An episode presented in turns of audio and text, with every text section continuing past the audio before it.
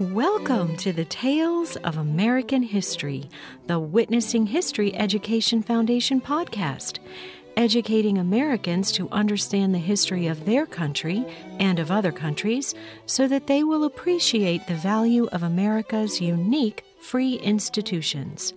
Take a journey back through time with Kent Masterson Brown and his guests, and let their storytelling transport you to the most compelling moments in American history.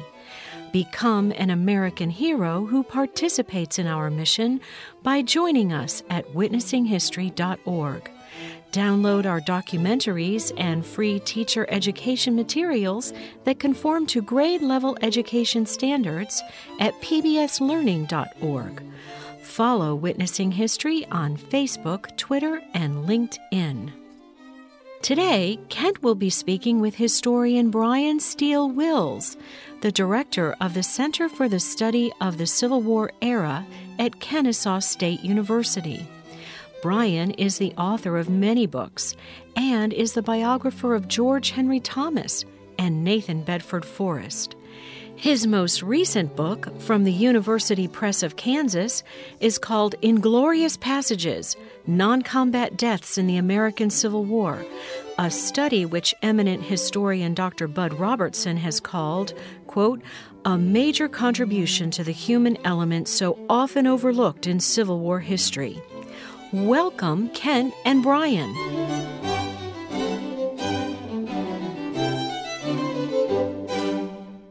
Our guest today is Brian Steel Wills from Kennesaw State University in Kennesaw, Georgia. And Brian, welcome. Well, thank you so much for having me here today. Well, it's good to have you. Let me start, Brian, with a little bit of your background. I think folks would be interested in knowing that. You were born and raised in Southeast Virginia, as I understand. Grew up in Suffolk County, is that right?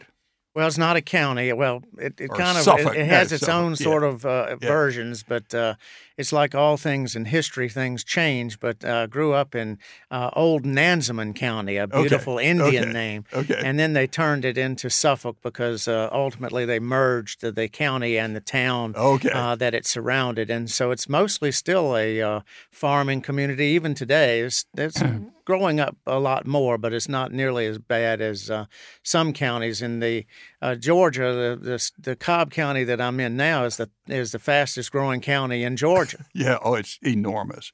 I've driven through Suffolk. I mean, it's the peanut country, and I take it your family was in that business too. Is that right? Yeah, my dad was a peanut farmer, and my mother was a mostly fourth grade teacher through her years, and grew up on a farm. It was a wonderful environment. But I told Dad, I said, I don't think I want to try to do that for a living because there are too many things you can't control, the whether it's good or bad, and the market and everything else. Oh, I know. And they're always borrowing money against the next crop. That's exactly right. Yeah, absolutely. And then you went to the University of Richmond. That's correct. For your undergraduate degree. Yeah, I got my undergraduate degree at the University of Richmond and was a spider for 4 years. Fighting spiders. And then I worked for a couple of years before I came to Georgia to get my MA and then PhD at the University of Georgia. Okay. Mm-hmm. And you were you taught at the University of Virginia at Wise, Virginia. That's correct. It was originally called Clinch Valley College of the University of Virginia, and then it changed its name to University of Virginia's College at Wise. Mm-hmm. And one of the people that responded in Charlottesville to that says, well, we don't have branches. Well, they did have a branch. It just was kind of an unusual thing because the area is mostly coalfields region. Right. And this was a way of bringing public education at that level to the coalfields. Yeah. And now you're at Kennesaw State University down in Kennesaw, Georgia, and you're the director of the Center for the Study of the Civil War Era. That's correct. And just so you can tell the folks about that, I mean, just a little bit about the center. When I came in 2010, that's when I was hired from Virginia. I'd had taught there for almost 30 years. And I came to Georgia and started the Sesquicentennial. And our first program was on John Brown. Our next program was on the election of Abraham Lincoln. So people can say, are you strictly Civil War? Well, no, we cover everything that helps us understand what leads up to the war, right, and everything that you could say results from it. So you could say we go from Jamestown to today, of course, Donald J. Trump. So. Yeah. And you're the endowed professor at the center. Well, there really isn't an endowment. That's one of the things we would love to do. If anybody wants to have something named after them and create it, we would be happy to talk with you. Yeah. But we are largely self-sustaining. We raise our own funds through our programs. We do a lot of programs on the 23rd in just a short while from when we're taping this. Mm-hmm. I will be having a symposium that's our 16th annual symposium. It's on transportation in the Civil War, particularly focusing on the rails. Yeah. And I'll talk about the rails. And then we have Gordon Jones from the Atlanta History Center. He's a great guy. Tom Parson from Corinth, Mississippi, or as they say in Mississippi, Corinth. Corinth. That's right. And so we're focusing on different themes at different times. I'm also a sitting member of the Georgia Civil War Commission. And one of the things that's really nice about the commission is it can support programs like this to help bring in, again, people that might not otherwise come because they may not hear about it. So we'll have young people that might come in, especially in the summer when we do a collector's showcase. Mm-hmm. We actually have quite a number of young people that show up for that because they can see materials in a much closer fashion. Sure. And they're not overwhelmed. There's not 10,000 of something. They're just a handful of those items, and they can range from sheet music to weapons to accoutrements, well, anything you can think of that somebody collects. Yeah. And it gives the collector a chance to talk about their passion, right, why they collect, what they collect, and what it can tell us about this era. So wonderful. We feel like we've got a lot of different things. We were talking last night about the Vince Dooley, and Coach Dooley also has lent his name to a program that we call the Vince Dooley Leadership Seminar. And we focus on various aspects of leadership, and we can do Civil War topics. In fact, he said, I want you to do at least one of those that way. And we said, yes, sir, Coach, we'll do that. but he's always so nice. He would never demand anything. Yeah. But we try to keep him happy because we, of course, want to be able to connect to our main mission of talking about the conflict. Sure. But we talk about anything. We had Craig Simons come in talk about World War II, and we've had people talk about Douglas MacArthur. I mean, just different types of leadership. This year we'll have Stephen Woodworth come up and talk about Grant. So we're very much going to connect to the Civil War with that. That's terrific, terrific. Well, you have you've done a good number of books in your career. Three on Nathan Bedford Forrest, and a biography of George Henry Thomas, one of the Rock of Chickamauga, and you've now got a book called Inglorious Passages, on the non-combat deaths in the American Civil War. A very fine book, Brian, as all of yours are. And let me start with you and ask, first of all, a lot of people don't have any conception of just the sheer numbers of losses in the Civil War. And you got from 1861 to 1865. And people have thrown around figures about combat deaths. Most of them have talked about 750,000. Well, I've always felt, Brian, that doesn't even come close. And what do you think about combat deaths? Well, and if you go back to the earlier times, the number was even lower than that. That's actually raising the number a bit just to get it closer. I'm in total agreement that that's an undercount. Yeah. So many people will be killed in so many ways in combat, and yet maybe in small skirmishes or out-of-the-way locations that an accounting would be difficult. And you don't have to do much more than go to the cemetery and see the word unknown on tombstone after tombstone after tombstone to realize how difficult it would be to pin anything down precisely. But certainly upwards of 1 million, if not more than that, of people that you could account for if you really tried to sit down and do it, if that became your life's mission. Right, right. And, you run across recounts of effective strengths and battle losses in books like Battles and Leaders of the Civil War. They always have that at the end of each section on various battles. And you look at a battle like Perryville, Kentucky, mm-hmm. and the Union losses, you see them there. They're all calculated. How accurate they are, we'll never really know. But you look at the Confederate ones, and most of them don't even know. That's right. They're blank. And yet, I mean, here you have a battle that could have caused some 10,000, upwards to 10,000 casualties in 4 hours. And we know how much the Army of the Mississippi suffered there, but there's no count. So, and you wonder how much that's repeated. So I'm with you. I think we're probably looking at well over 1 million battle deaths in the Civil War. Well, tell me this.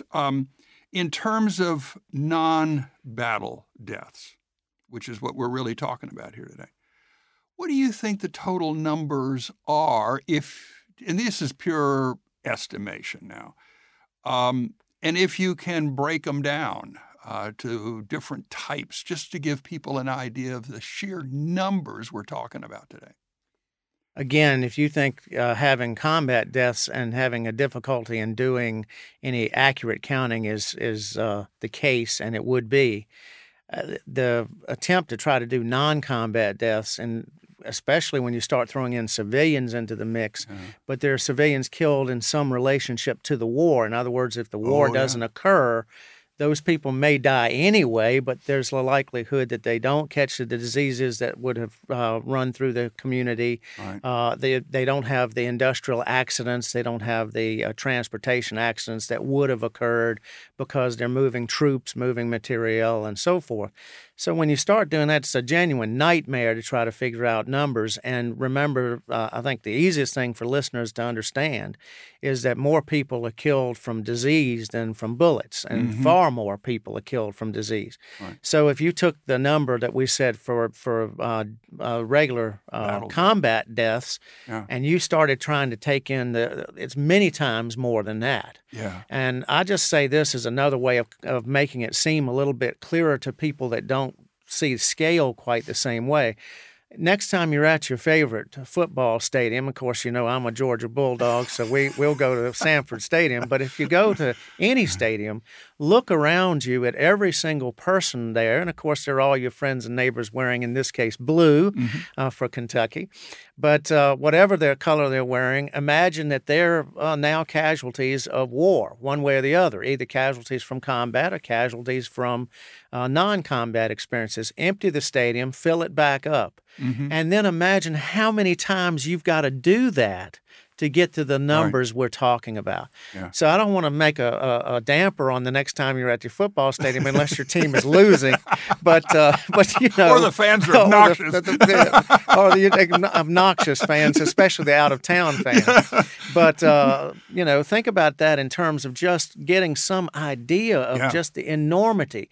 The other thing you can do is, of course, go to these national cemeteries or the local Confederate cemeteries in the South and see just the numbers of graves and the numbers, and sometimes they're mass graves where there's mm-hmm. no way to say right. that there's a specific individual, but maybe a large number of individuals. Right. We talked about Perryville. One of my favorite Kentucky battlefields is Mill Springs. Yes. What a nice little cemetery there, not only yeah. the National Cemetery, but that little, I call it the Zollicoffer Cemetery. The Zollicoffer Cemetery, and, right. It's just, my friend Ed Bars would say that where the markers have been put up as memorial markers, when Gabriel blows his horn, nothing will happen because there's no one actually buried there.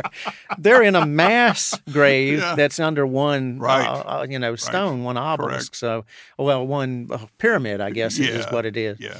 So anyway. Just again, there's so many ways of trying to kind of connect to just the sheer enormity of people who paid the ultimate sacrifice, or whose lives are totally impacted by this yeah. conflict. Yeah, Sanford Stadium would hold about 80,000 people, and you'd think to reach over 1 million. You're going to fill it and empty it, about 12 times? I mean, just imagine that. And that's capacity. Mm-hmm. And those are just what we think those deaths in battle were. That's right. And then you look at deaths by disease, and you're going to fill it and empty it another many times. 16 times. That's right. That's right. So it is positively staggering. Well, people ask, why do Southerners, for instance, not get over the war? Well, it has such an enormous impact, and there are, of course, communities, regardless of where you are, north or south, that families were affected by this war, and sometimes in multiple ways. Right. And not only did you happen to maybe have an army come through, mm-hmm. but if you brought wounded or injured or sick back home to Illinois or to Massachusetts or to Kentucky, right. What the experiences they had when they were struck down and maybe their illness then can in many ways run rampant through that community. Yeah. And so you kind of become a corollary of a collateral damage, as we like to say. Right. Well, the war is fought in their backyard and through their streets and up their roads. So they are directly affected by the combat and the movement of troops. Well, they are in the South, but I'm saying they are in the North, too. The war is hard to get away from, and if you've been in the country long enough, I realize that a lot of Americans arrived at Ellis Island or some other place later on. But if you think about the families that were here, again, regardless of which side of Mason's and Dixon's line you're on, the war had an impact, and it's one reason that for those families, those communities, it's long-lasting, it's meaningful. Yeah, you know, I've often thought about the losses among civilians in operations, for instance, against Atlanta, where they forced all of the citizens of Atlanta to leave. And you'd see those great Barnard photographs of the railroad cars with packed bags up at the top where all those civilians are departing Atlanta. Cities like Columbia, South Carolina, that was torched in large measure. And you wonder, the old, the infirm, the real young, the babies, what happened among them in a situation like that, where they're virtually taken out and sent out? We have a diarist here in Lexington during the war, lived on Gratz Park. And she had epilepsy, but she kept this remarkable diary on the back of her music book. And there must be 6 volumes of these. But she records during the war, Brian, endless streams of refugees coming into Lexington. And these refugees are all from Tennessee, Georgia, the place where the war is being heavily fought. And she said it was endless. And you wonder about them. These are all nameless, but you will never really realize how much disruption there was. And every time we see a war in modern times, we're always talking about refugees. But there were in the Civil War, in the hundreds and hundreds of thousands. And she records them coming up here disheveled, many sick. And then there's the freed slaves as the Union Army penetrates deeper and deeper, and they're freed. And what do? Well, they take to the roads. And we do have records of them outside of Camp Nelson dying by the hundreds. And there's anecdotal evidence of many more deaths. And yet we have no real accounting for this until your book comes along. And whereas yours is an anecdotal book, I mean, it's filled with lots of incredible anecdotes. And for everyone listening, I really do encourage you to get a copy of Brian's book, Inglorious Passages.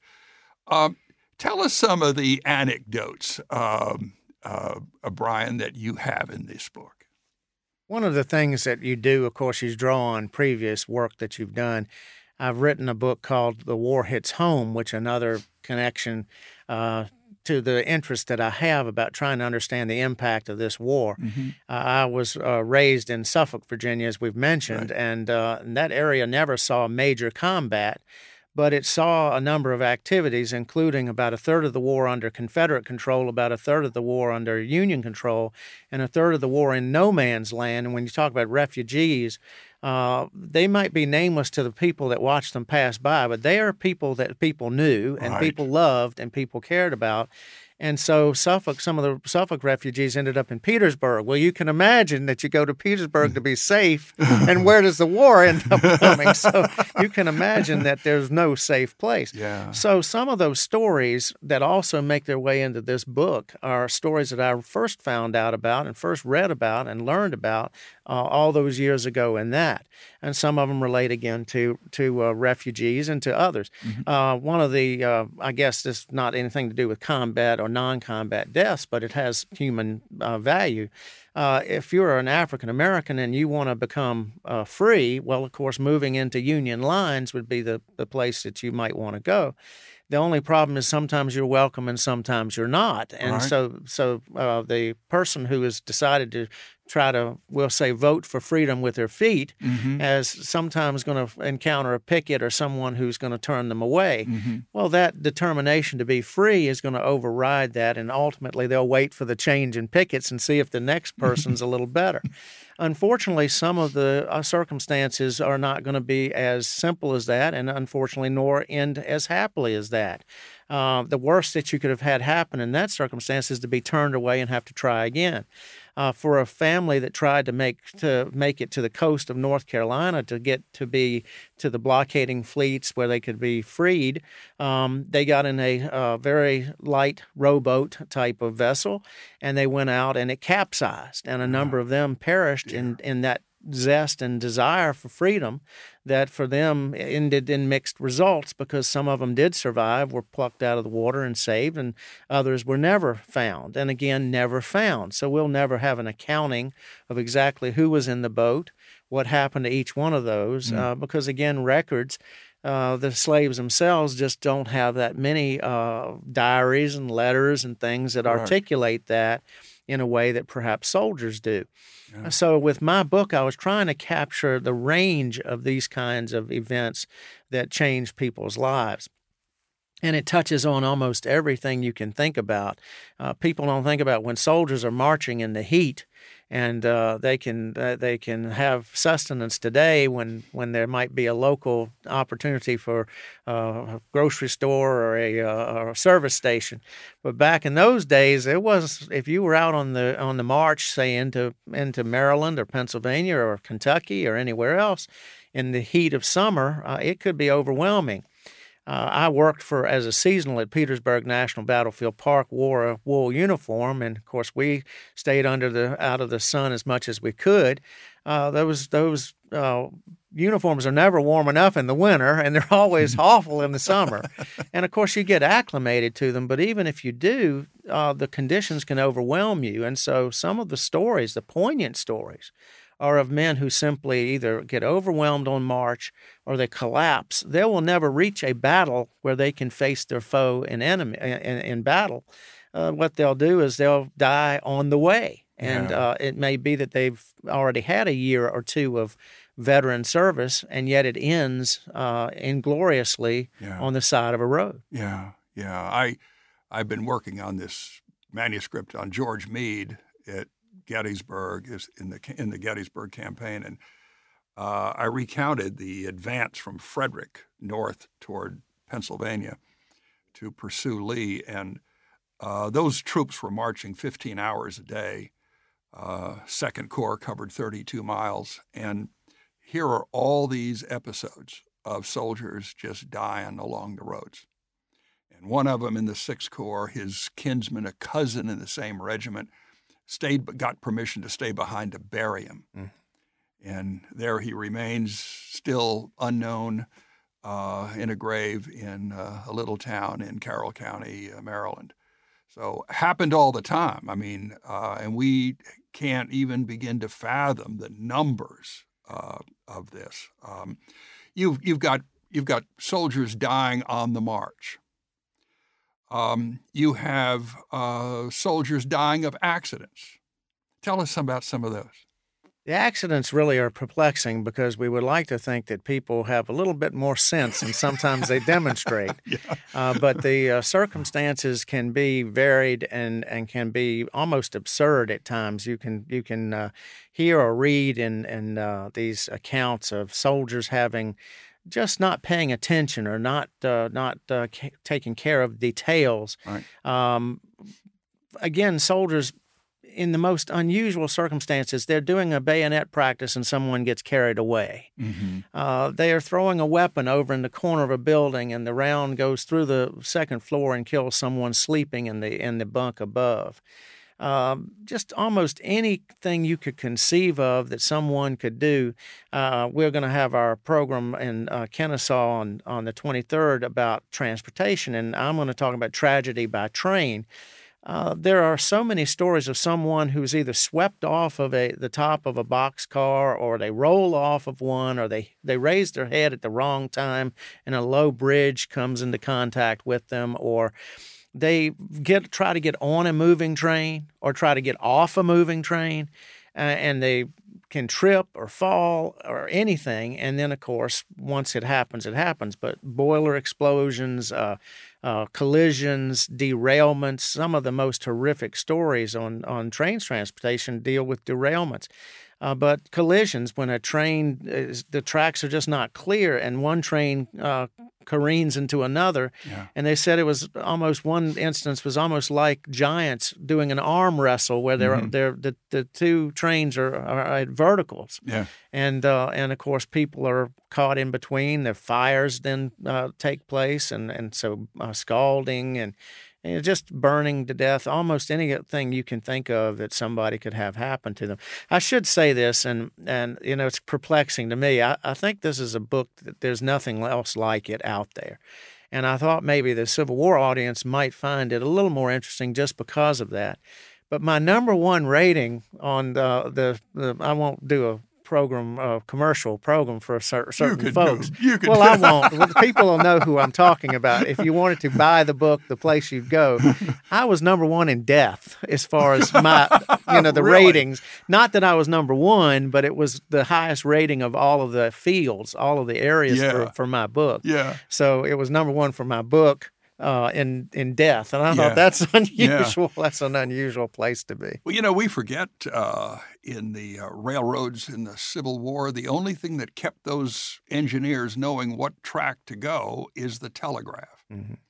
And it would telegraph from station to station. And if that telegraph line was down, which of course every guerrilla, every army is going to cut those wires of the enemy to prevent that kind of communication. And suddenly you got two trains on the same track. Well, and it can be as simple as just displacing a rail. Yeah. So some of these may genuinely be accidents, and frankly, there are times where rain will wash out a culvert or something, and you have trestles are damaged. But as you say, a guerrilla could come in, take out a rail, and then you don't know if that was a derailment based on the action of the train itself, or whether it was because it was deliberately sabotaged. Right. John Hunt Morgan constantly raided the L&N Railroad. Mm-hmm. And he would have his people go out there and remove ties, remove rails. It's a quick remedy to the problem. And the next train coming down the track, off he goes. And it sows confusion and anything else, uncertainty and all of the rest. Unfortunately for the Confederacy, of course, the rails dilapidated during the course of the war from overuse, and they had no general way to repair them. I mean, they might try to do some local things, but for the most part, they're left patching and trying to pray, and sometimes praying works, and sometimes you're not quite sure it's going to save you from the next disaster that might be just around the bend. There were episodes of suicides. Tell us about some of those. I think they're probably some of the most tragic because you think that of people in the past as strong and capable and all of those things. And this is not to say that people that end up being overwhelmed are not strong people. It's just that we have this image of them in the past as if somehow they're almost not human, mm-hmm. and yet they are very human, and it can be from any number of things, from depression to whatever, fatigue, just down the list. But I think one of the more tragic stories I remember early in the war was an officer who realized that this war is going to start to make him send his neighbors, his friends. As we know, when you have a company, it's raised in your community, and these right. are people you grow up with, and you know, and you go to church with, or you eat taverns with, or you do political events with. And now he was going to have to send these people off to war, and many of them were going to kill, or at least some of them were going to be killed, and mm-hmm. he couldn't handle that, and he went out and he killed himself rather than face that. And wow. so it was a very tragic situation. There was one officer who had a real strong track record. That's why I repeat the word strong, because, again, we think, well, you know, strength and weakness, that's not a question of those things. Yeah. It's a question of a lot of things we don't necessarily understand, certainly at that time, that we can maybe understand better today. Yeah. And yet we all know people that we don't fully understand what the circumstances they face are today. But this man took his horse, rode over to the river, got off his horse, and just walked into the river. God. And that was his way of dealing with whatever had overwhelmed him to the point that he didn't think he could go on. Yeah. Then there were soldiers who were executed, and desertion, probably the most frequent crimes committed. Tell us a little bit about those. If you were to look at, I have a chapter on justice and the Civil War. If you were to look at that, it's a wide-ranging chapter. It deals with everything from situations that involve prisoners and prison camps to situations that involve events that, you know, frankly, you can sort of understand would lead to the deaths of someone, a murder of a fellow soldier, right. Rape or attack on a civilian, and so forth and so on. Yet desertion really is one of those quandaries of what to do because, of course, no less a figure, for instance, than Robert E. Lee felt that it was important for the good of the Army that you make sure that you don't just right. write these things off, just don't let them go by. So you have to make statements. Well, yeah. making a statement in that case means you're dealing with human beings, real people. And there's times where, frankly, you know, you almost wonder if somebody didn't ask for it or if their circumstances mm-hmm. weren't such that they should have expected that. But mm-hmm. there are times that it's just purely tragic. There was one circumstance in which a gentleman's wife was dying, and he went home, he got a furlough, and went home to see her and to be with her at the end. And then when she passed away, he wanted to take the children and make sure that they were taken care of and accounted for when he returned to the service. And he intended and planned to return to the service. His problem was that he lingered in that process a little too long, and the furlough had expired. And when he came back, he was accused of desertion. Mm-hmm. So here's a man who's gone home for perfectly understandable reasons, stayed there for perfectly understandable reasons, returned as he promised he would do just slightly later than he had intended. He ends up being shot for desertion. So it's one of those things where you think, had it not been for the war, this man has a family, has, you know, a chance to continue on in life, and yet the war, for all intents and purposes, as much as being at Gettysburg or Perryville or Shiloh or anywhere else, right. Chickamauga, has ended his life. Yeah, there was a great story, sad story rather, about a soldier from Kentucky, just like that. You probably know all about that one too. I think in the 6th Kentucky Infantry, a member of the Orphan Brigade who went home after, I guess it was Murfreesboro, and to Glasgow, Kentucky, and stayed just a couple of days too long, went back, and Bragg had him shot. And he's buried in Glasgow, at least they think. But that killing, that shooting, just caused a rage among Kentuckians who were serving in the Army of Tennessee. And you can see why. I mean, that is just an ultimate tragedy, because the kid he came back to the Army. He had every intention to come back in the Army. But his mother, I think, was ill. Mm.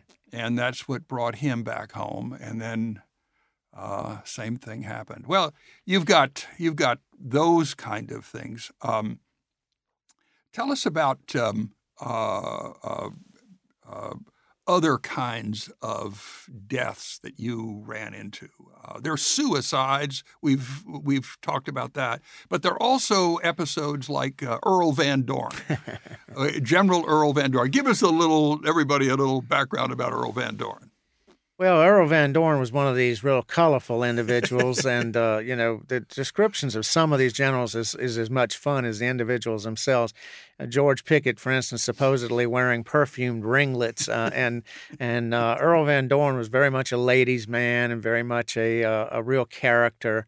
And he is ultimately going to be brought to his end by a dalliance, we'll say it that way, so that if you're a pro-Earl Van Dorn person, you can say there are mitigating circumstances about what he may or may not have done. Or if you're an anti-Earl Van Dorn person, you say, well, he got what he deserved. You can pick whichever one you want.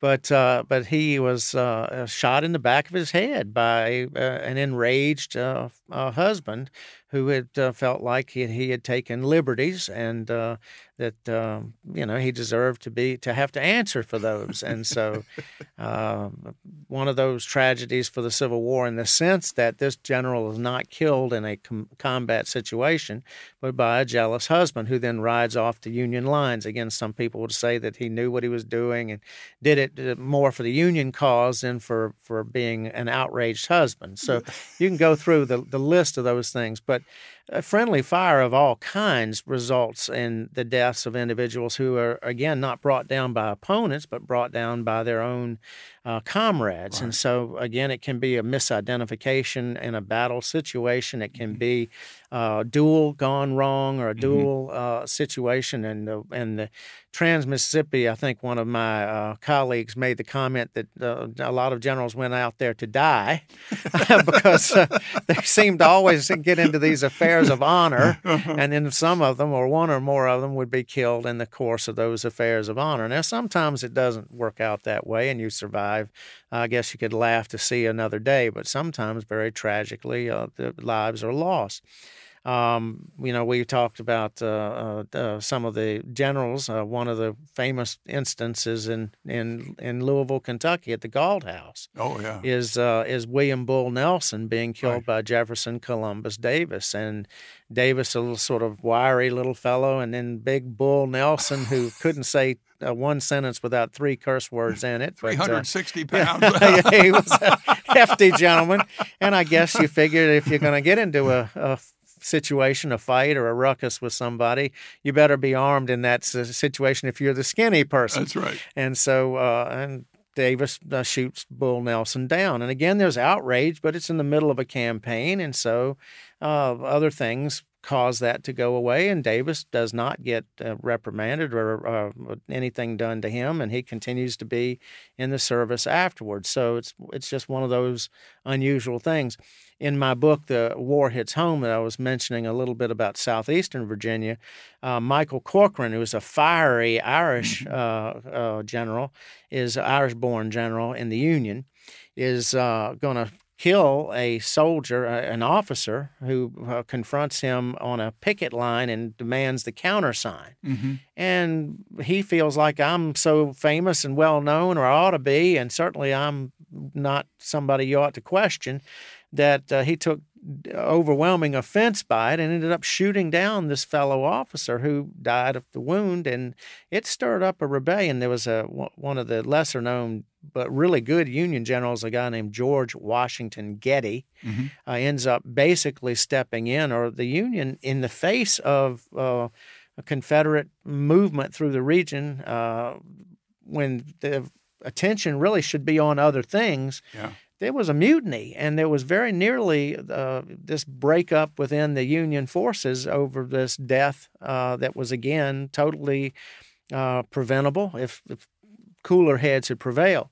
And Getty's able to get the mutiny squelched while they're still trying to figure out what to do with James Longstreet and the Confederates.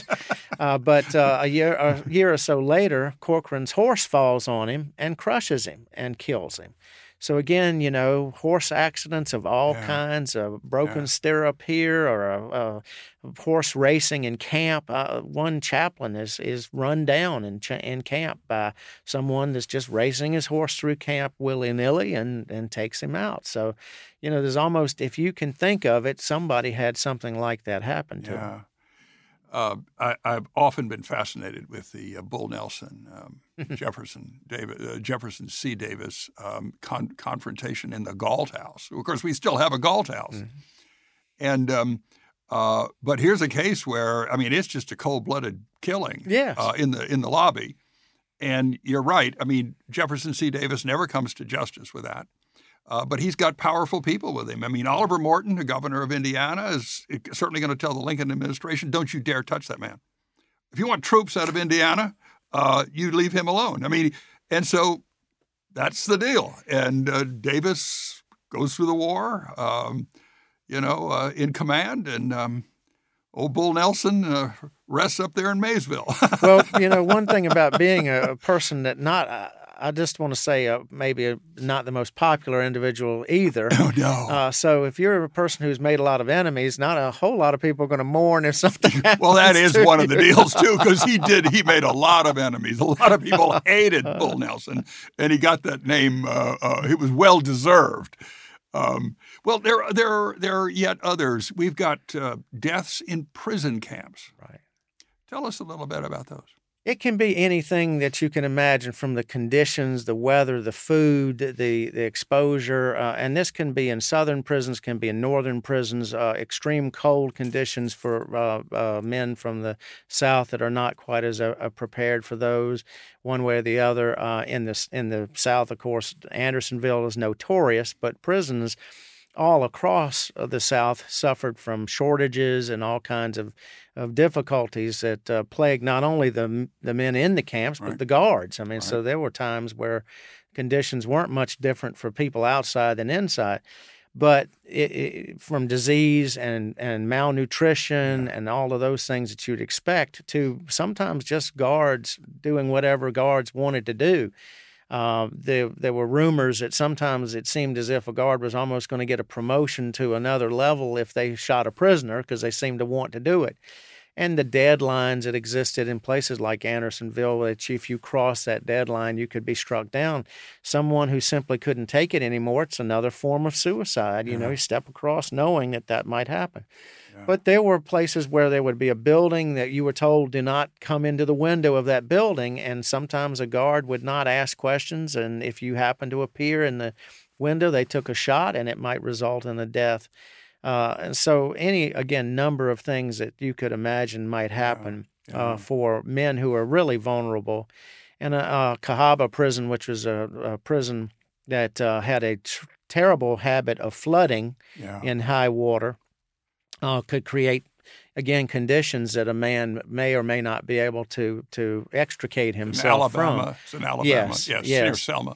And then what's worse, of course, is the terrible story of the Sultana afterwards, where prisoners from Andersonville and Cahaba and had already been through enough, get on a steamboat on their way home, and the steamboat is massively overburdened and overladen, and a boiler explosion and fire and all kinds of things occur that throw men into the water and cause them to, have to fend for themselves if they're going to have any chance at all. And then the explosion itself, the scaldings, all those things that would happen there that are just indicative of steamboat transportation. I don't know how to tell you. And there were almost 1,600 deaths on the Sultana. That's right, more than on the Titanic. So it's ironic that one of the things we know almost in our culture that we think is one of the tragedies, and it is a tragedy, that is an iconic tragedy of this other of tragedies also, that type of scale. We have a memorial stone here in Lexington in the old Episcopal burying ground on 3rd Street to a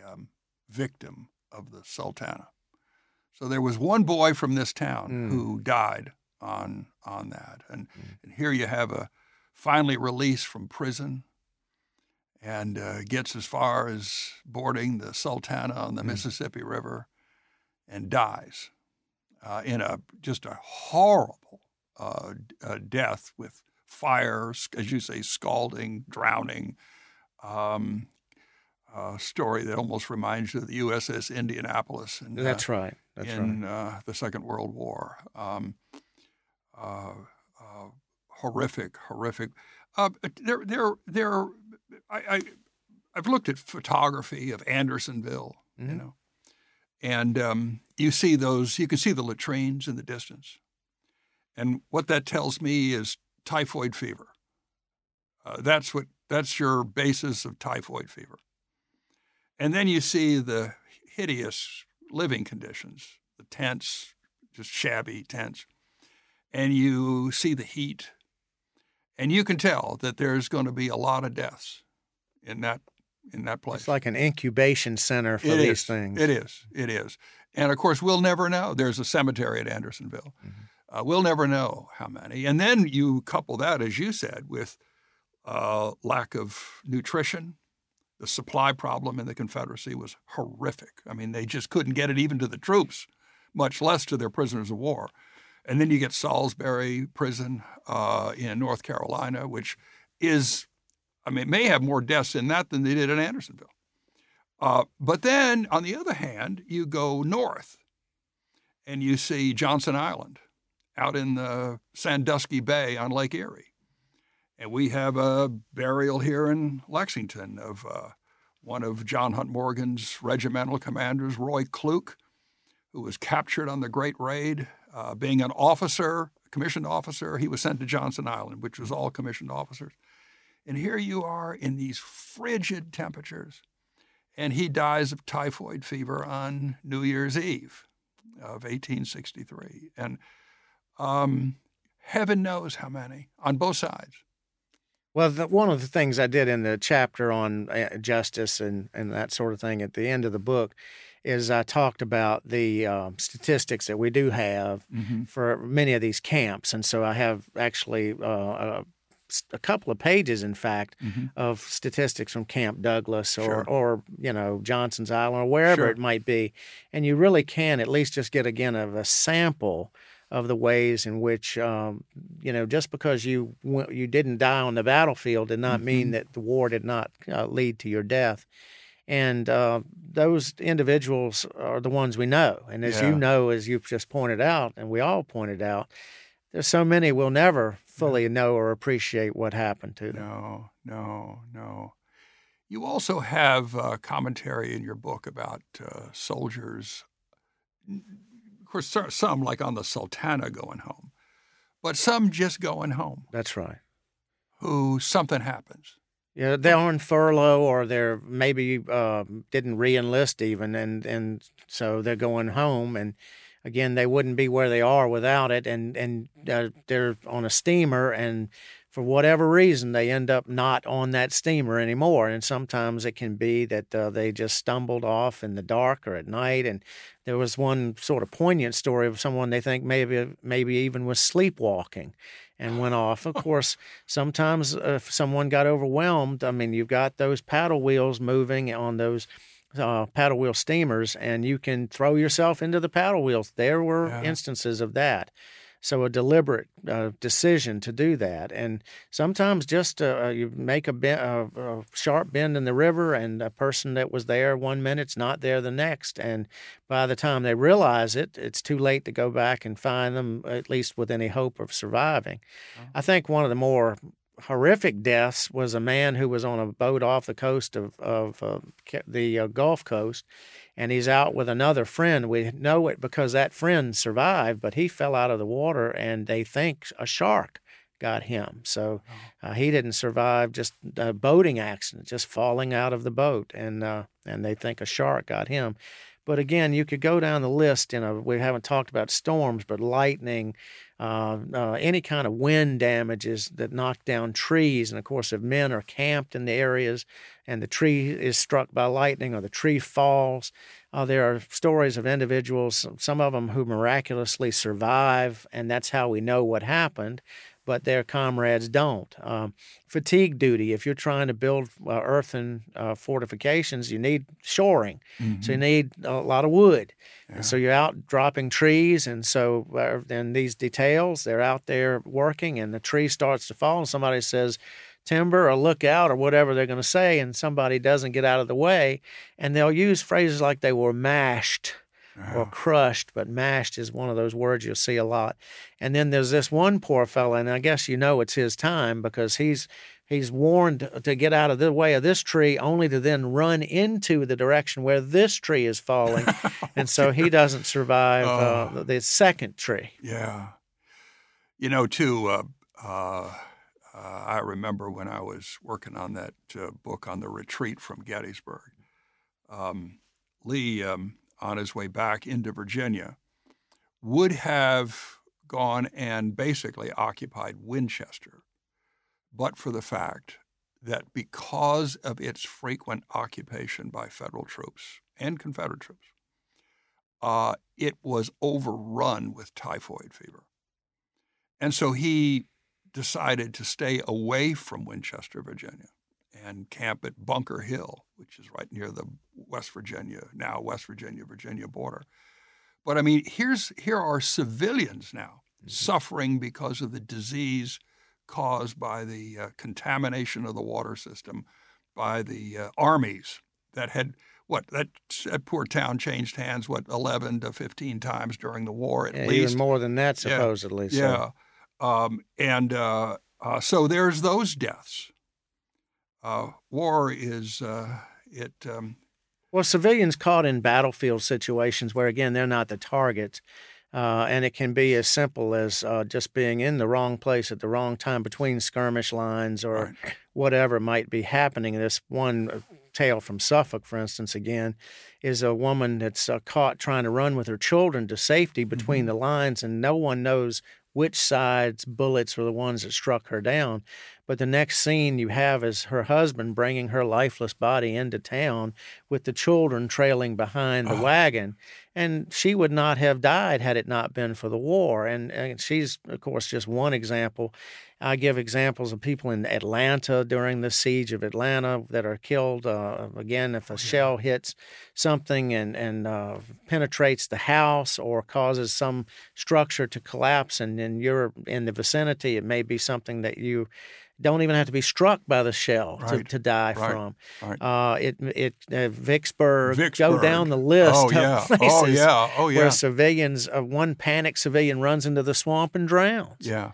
And this happened for people of color that, again, they're in same kind of circumstances. And in that case, the woman that panicked was a black woman who went running into the swamp to get away from it, and she drowned. Yeah, Vicksburg, your siege of 47 days, and you've got artillery shells coming in of major size. These are big shells coming in and exploding 24 hours a day. Yeah. And on a civilian population and a military population, but a civilian population. Well, the intent is obviously military, but the collateral damage is to civilians. That's and again, there are times where shells fall short and kill your own troops. Right. Guns burst, tubes burst, and kill the crews. So you have people that are actually serving the peace meant to intend harm on the opponent, and then it intends harm on you. It's just the way that some of these circumstances went. Well, Brian, I'll tell you, it's been a fabulous time having you here. Thank you so much. Brian spoke to the Kentucky Civil War Roundtable last night and had a huge crowd, and they loved every minute of you being here. And I want to thank you very much. Well, it's a great pleasure for me. I have to tell you, though, one more thing before we close. My favorite story of this book is about the fellow who's carrying an open cask of gunpowder on his shoulder and is smoking. And you can imagine the trouble that he had from that. And thank goodness nothing like that happened in my visit to Lexington. So thank you. Thank you for your hospitality. You're mighty welcome, Brian. And for everybody, the book is Inglorious Passages: Non-Combat Deaths in the American Civil War, and it's a University of Kansas publication. It's a beautiful book, and I would encourage you to go out and get one. Again, thank you. Thank you. All right. Become an American hero who participates in our mission by joining us at witnessinghistory.org. Download our documentaries and free teacher education materials that conform to grade-level education standards at pbslearning.org. Follow Witnessing History on Facebook, Twitter, and LinkedIn.